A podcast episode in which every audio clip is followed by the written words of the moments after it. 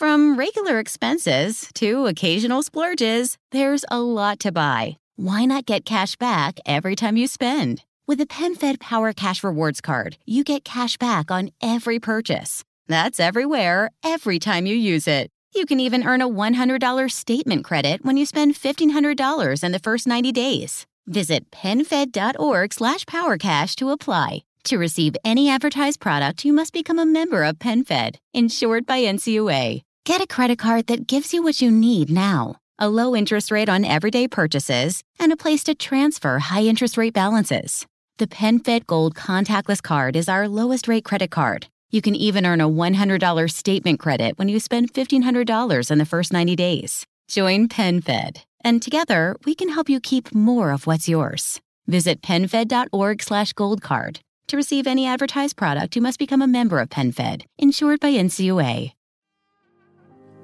Thank you.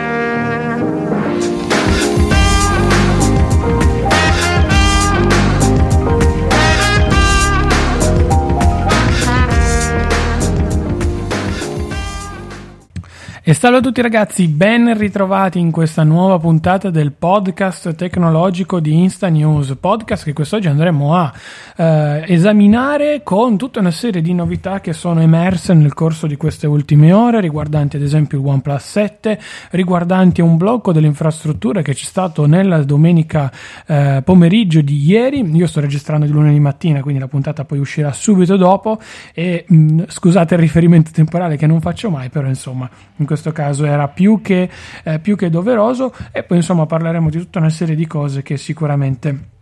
hanno un po' caratterizzato la settimana scorsa che è appena passata e tutto quello che un po' ne eh, conseguirà successivamente. Allora partiamo subito con il nuovo OnePlus 7 perché comunque eh, stiamo parlando di un dispositivo che tutto sommato dovrebbe poter dire comunque la sua sul mercato anche grazie a, udite udite, la presentazione di più varianti. Sembra infatti che quest'anno appunto OnePlus possa essere nell'ottica di lanciare più dispositivi e che allo stesso tempo essi possano avere delle differenze fra di loro, cosa che non avevamo mai visto. Eh, o meglio, avevamo visto la presentazione di vari smartphone differenti, se vi ricordate il OnePlus One e poi il OnePlus X a suo tempo, quindi due smartphone differenti in termini di dimensioni, ma che poi vennero sostanzialmente aboliti a favore invece di prodotti molto simili fra di loro, ma sostanzialmente due top di gamma presentati uno all'inizio dell'anno e uno nella seconda metà dell'anno, come ben sapete. Quest'anno pare che vogliano lanciare sin da subito una potenziale versione base, una potenziale versione Pro. Versione Pro che potrebbe ripercorrere una serie di passi che OnePlus invece aveva abolito nel corso degli anni passati, come ad esempio il jack delle cuffie, che è stato appunto intravisto in quelle che sono alcune delle primissime cover che sono trapelate in rete nel corso di questi giorni. Ammetto che oggettivamente sarebbe una bella mossa, ma allo stesso tempo abbastanza strana perché di contro avremo a disposizione appunto un passaggio indietro di quello che è stato un po' tutto il percorso fatto nel 2018 e quindi con quell'abolizione anche a favore di prodotti wireless come le cuffiette interessantissime di OnePlus che abbiamo visto poi nel corso dei mesi passati. Detto questo, però, qual è il problema centrale? Il problema centrale è che comunque l'utenza di OnePlus potrebbe non essere pronta, secondo me, al lancio di due dispositivi diversi, perché questo nuovo fantomatico OnePlus 7 Pro potrebbe essere lo smartphone con tanto di 5G integrato e che di conseguenza costringerebbe poi la, la società a presentare o uno smartphone diverso nella seconda metà dell'anno o comunque una versione eh, che potrà eh, avere delle specifiche, delle dimensioni diverse, quindi si potrebbe passare ad avere tre smartphone differenti che sicuramente poi nel corso dell'anno non potranno essere messi eh, da parte, o meglio nel, nel, corso dei prossimi anni, quindi sarebbe anche un po' mm, una sfida per OnePlus perché potrebbe iniziare a lanciare effettivamente tre dispositivi diversi fra di loro in un singolo, in un singolo anno a partire appunto dal 2019. Vedremo, per il momento sono tutte voci, abbiamo visto quello che potrebbe essere in realtà già il OnePlus 7 da diverso tempo, visto che comunque parliamo di una società che fa capo al grande gruppo BBK eh, centrale, BKK, insomma quel, quel, gruppo lì cinese con dentro Oppo, Vivo e via dicendo. Per cui diciamo che il OnePlus 7 in realtà lo conosciamo già bene. Ci sarà l'introduzione di questi bordi un po' curvi e della fantomatica camera anteriore pop-up che insomma a me non ha mai fatto impazzire. Molto scenografica, molto carina sulla carta, però insomma lascia un po' il tempo che trova, secondo me. Diciamo, diciamo così. Detto questo, poi parliamo un attimino un po' um, di quello che appunto è successo ieri pomeriggio, perché ieri pomeriggio, tra l'altro, io avevo amici, parenti e via dicendo in casa e eh, ero l'unico a cui funzionava, tra virgolette, il telefono perché appunto ero collegato alla mia, alla mia fibra che essendo basata su Open Fiber in realtà non ha subito il KO tecnico che c'è stato ieri, mentre in realtà tutti quelli che avevano Wind, Team, Iliad e via dicendo i telefoni erano letteralmente bloccati e non funzionavano c'è stato questo down, questo problema che ha coinvolto non tanti utenti, ma in realtà una buona fetta dell'utenza italiana sparsa in tutta l'Italia. Un down che è causato anche, diciamo, in concomitanza con quello che abbiamo definito come l'apocalisse di Facebook, perché WhatsApp, Instagram e soprattutto anche lo stesso Facebook sono andati letteralmente tutti quanti KO. Quindi è stato un, una domenica pomeriggio, devo dire, interessante, che ha messo letteralmente in ginocchio buona parte dei, eh, dei grandi colossi di, di internet da un lato e dall'altra parte appunto di quello che è internet al 80% oggi. Per cui c'è stata questa situazione di caos, questa situazione di movimentazione generale che anche in rete probabilmente non si era mai vissuta. O meglio, c'era chi da un lato era fortunato che aveva appunto magari tutto funzionante, chi solamente in parte, chi invece non aveva niente di funzionante, quindi si stava un attimino strappando i capelli, vista un po' come è la situazione della società attuale. Sicuramente è qualcosa che fa, secondo me, sempre sorridere e riflettere, perché comunque quando andiamo a dipendere così tanto da dispositivi e soprattutto degli applicativi software, quando poi ci mancano ne sentiamo le mancanze, per cui andare a trovare sempre un'alternativa, una differenza non è poi così male. Nel mio caso specifico, ovviamente, se non avessi avuto una fibra basata su Open Fiber, probabilmente probabilmente anch'io sarei rimasto KO per tutta la giornata. Mm, però anche lì non possiamo decidere di mettere una DSL tradizionale o una fibra o una fibra di Open Fiber, una fibra ottica di Fastweb e via dicendo. Insomma, sono tutte cose eh, che purtroppo sono abbastanza casuali. Però nel caso, ad esempio, di Facebook o di Instagram o di, di, di WhatsApp, delle alternative si possono trovare. Forse per quanto riguarda Instagram, oggi come oggi no, però WhatsApp il, il riferimento è molto semplice, passaggio a Telegram che in realtà poi non ha, non ha avuto problemi. In realtà anche qui i problemi ogni tanto si verificano, Telegram va down, ci sono un sacco di richieste, segnalazioni, via dicendo, però la frequenza rispetto a quella di Facebook è decisamente eh, inferiore, così come i tempi di, di recupero. Come dicevo prima, sono delle situazioni particolari, delle situazioni che comunque vanno prese in esame e che comunque ci fanno riflettere quelle volte che succedono e dire caspita, io per chiamare mia mamma, chiamare mia nonna e via dicendo dipendo così tanto da un servizio che se offline è un bel problema perché magari nel mio caso io posso tra virgolette chiamare comunque con col telefono però magari fosse dalla parte opposta del mondo e quindi whatsapp o skype fossero solamente le due opzioni in quel momento non, non andasse nessuna delle due beh insomma potrebbe essere, potrebbe essere un gran bel problema da non, da non sottovalutare. È stato curioso il pomeriggio di ieri ammetto e soprattutto è stato molto molto interessante da questo, da questo punto di vista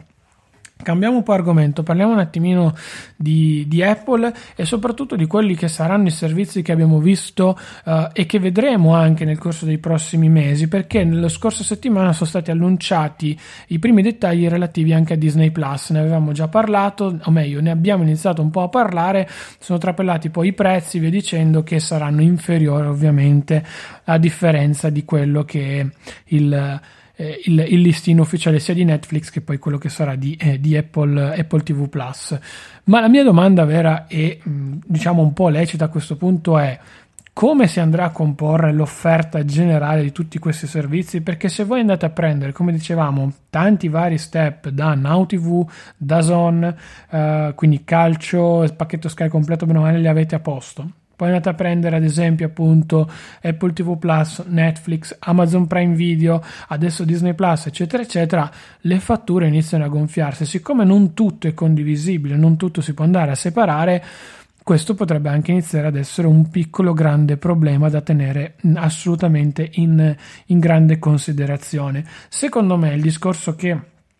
comunque va fatto e che in questo modo qua si rischia di far rinascere un po' la pirateria. L'abbiamo anche detto su Insta News nel corso delle prossime settimane e ammetto che di conseguenza eh, sarebbe un bel, un bel, problema perché comunque vedremo il tasso di, eh, come dire, ehm, di pira- della pirateria crescere nuovamente dopo diverso tempo. An- abbiamo visto invece come sia la, la crescita sia andata verso, verso il basso perché comunque i piani accessibili ad esempio di Netflix hanno messo a disposizione delle serie tv che sono diventate poi di moda, di tendenza, che tutti abbiamo sfruttato tranquillamente. Stesso discorso poi per Amazon Prime per quanto riguarda l'Italia, perché è incluso nel nostro abbonamento Prime e via dicendo. Insomma, io stesso avevo fatto un articolo, avevamo parlato anche sul podcast, dicendo, dove, dicendo come i torrent fossero diventati una cosa molto molto lontana nella mia vita e che spesso, anzi, erano diventati mesi che non utilizzavo più. In questo modo qui invece secondo me c'è quel rischio abbastanza grave, abbastanza importante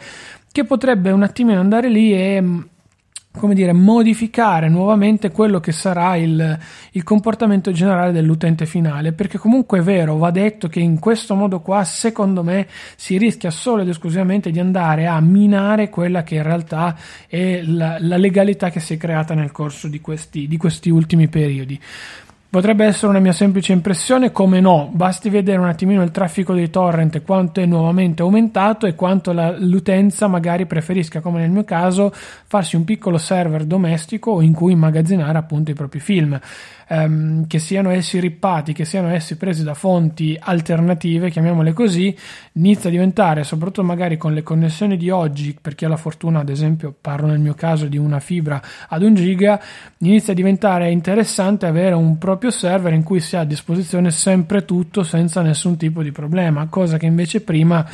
abbiamo ben capito non, non, fosse abbastanza semplice da gestire un po, per, un po' per tutti quanti. Per cui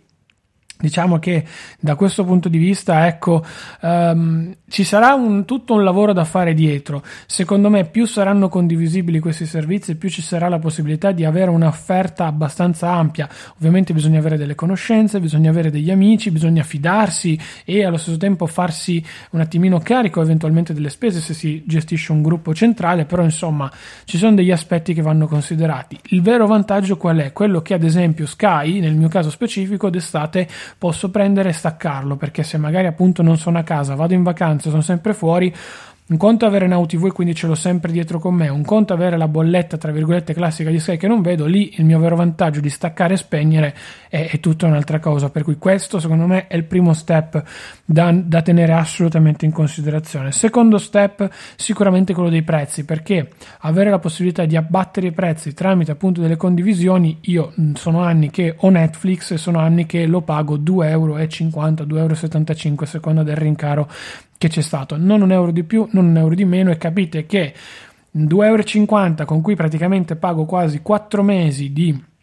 un mese standard fanno la differenza poi su un montante generale a fine anno perché comunque io sono nell'ottica di una spesa intorno ai 20-25 euro contro una spesa che supera abbondantemente i 100 euro. Mettete 100 euro qui mettete 100 euro lì insomma come dice un po' mio papà centesimo su centesimo poi si costruisce l'impero io sono abbastanza negativo da questo punto di vista, però attendo un servizio che possa essere da Zono chiunque sia, che mi permetta di vedere il calcio, la, serie, la Formula 1 e la MotoGP in questa maniera qui. Io sono un amante di quegli sport, ehm, con Dazon in parte posso farlo, però allo stesso tempo vado anche a scontrarmi un pochino con quelli che sono i limiti dei pacchetti TV, dei diritti, eccetera, eccetera. Sky ha il monopolio da questo punto di vista, per cui l'opzione sarebbe solamente quella di pagare Now TV. Ma oggi come oggi i costi di Now TV sono comunque abbastanza importanti, a patto di non dividerli con qualcuno qualcuno, insomma, inizia a essere una spesa che uno deve anche tenere in considerazione perché comunque 40-50 euro solamente per vedere MotoGP e Formula 1 iniziano ad essere tanti. Di contro c'è Formula 1 eh, o l'Access, insomma, il pacchetto fornito direttamente alla Formula 1 che però giustamente ti limita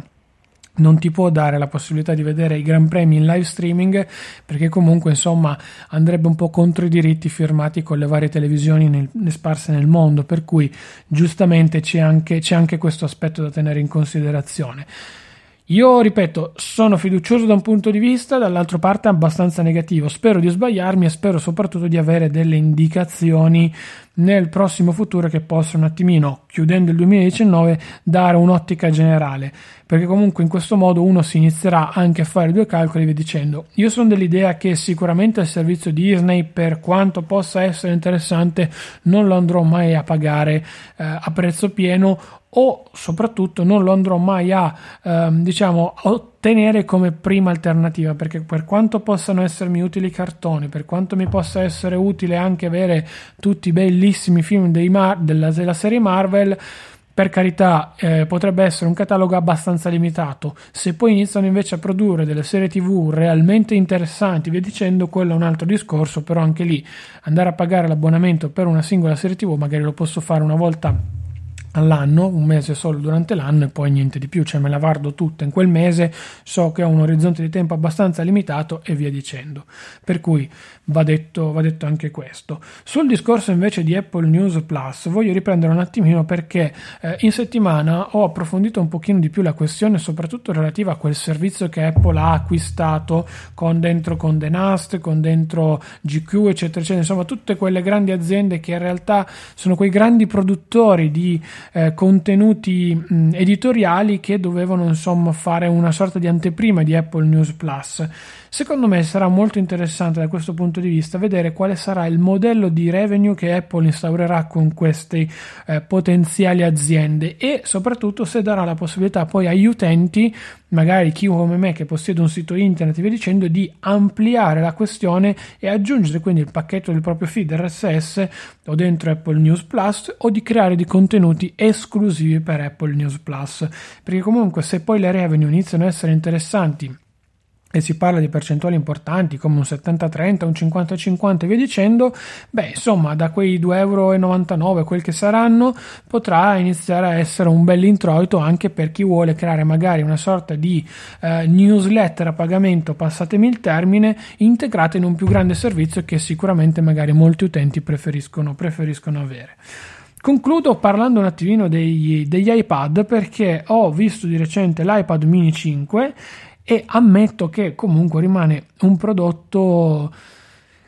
che mi fa battere il cuore, non so come altro definirlo perché comunque parliamo di un display molto compatto e come ho visto anche su molte recensioni, per carità, sarà un tablet che durerà tanti anni e che con il supporto all'Apple Pencil secondo me ha guadagnato anche un bel vantaggio, ma rimane comunque quella dimensione ibrida che secondo me fra un iPhone tradizionale, quindi un iPhone X o un XR esagerando, non proprio un Max o un Plus, e la via di mezzo tra un iPad da 10,5, 11 o 12 come nel mio caso, può risultare comoda, per cui io ci ripenso nuovamente, ci continuo a pensare perché mi, mi, intriga veramente tanto. Poi un conto è avere ovviamente uno smartphone secondario, un conto è avere invece questo mini Kindle super costoso, per carità, non lo metto in dubbio, però comunque con delle note positive che secondo me, ripeto, vanno tenute assolutamente in piena considerazione perché rimane un prodotto secondo me molto affascinante, non, non lo nego. Poi per carità abbiamo visto che mh, per quanto riguarda il resto della gamma le innovazioni sono state poche, forse l'iPad Air è il più bilanciato in questo momento fra tutti, fra tutti gli iPad, il mini lo segue a ruota, però perdendo lo smart connector eh, diciamo mh, perde tra virgolette 100 euro di listino e 180 euro di tastiera, però secondo me quella tastiera ha comunque un vantaggio aggiuntivo. Oggi come oggi io orientato al futuro non so se lo comprerei l'iPad Air 3, però se il prezzo inizia a essere veramente interessante e raggiunge la soglia dei 400 euro come penso possa ri- raggiungere nel corso di pochi mesi, eh, diciamo che mm, a quel punto lì diventa un prodotto molto molto goloso perché quella dimensione lì inizio ad ammettere sempre di più che un po' mi manca, un po' mi pesa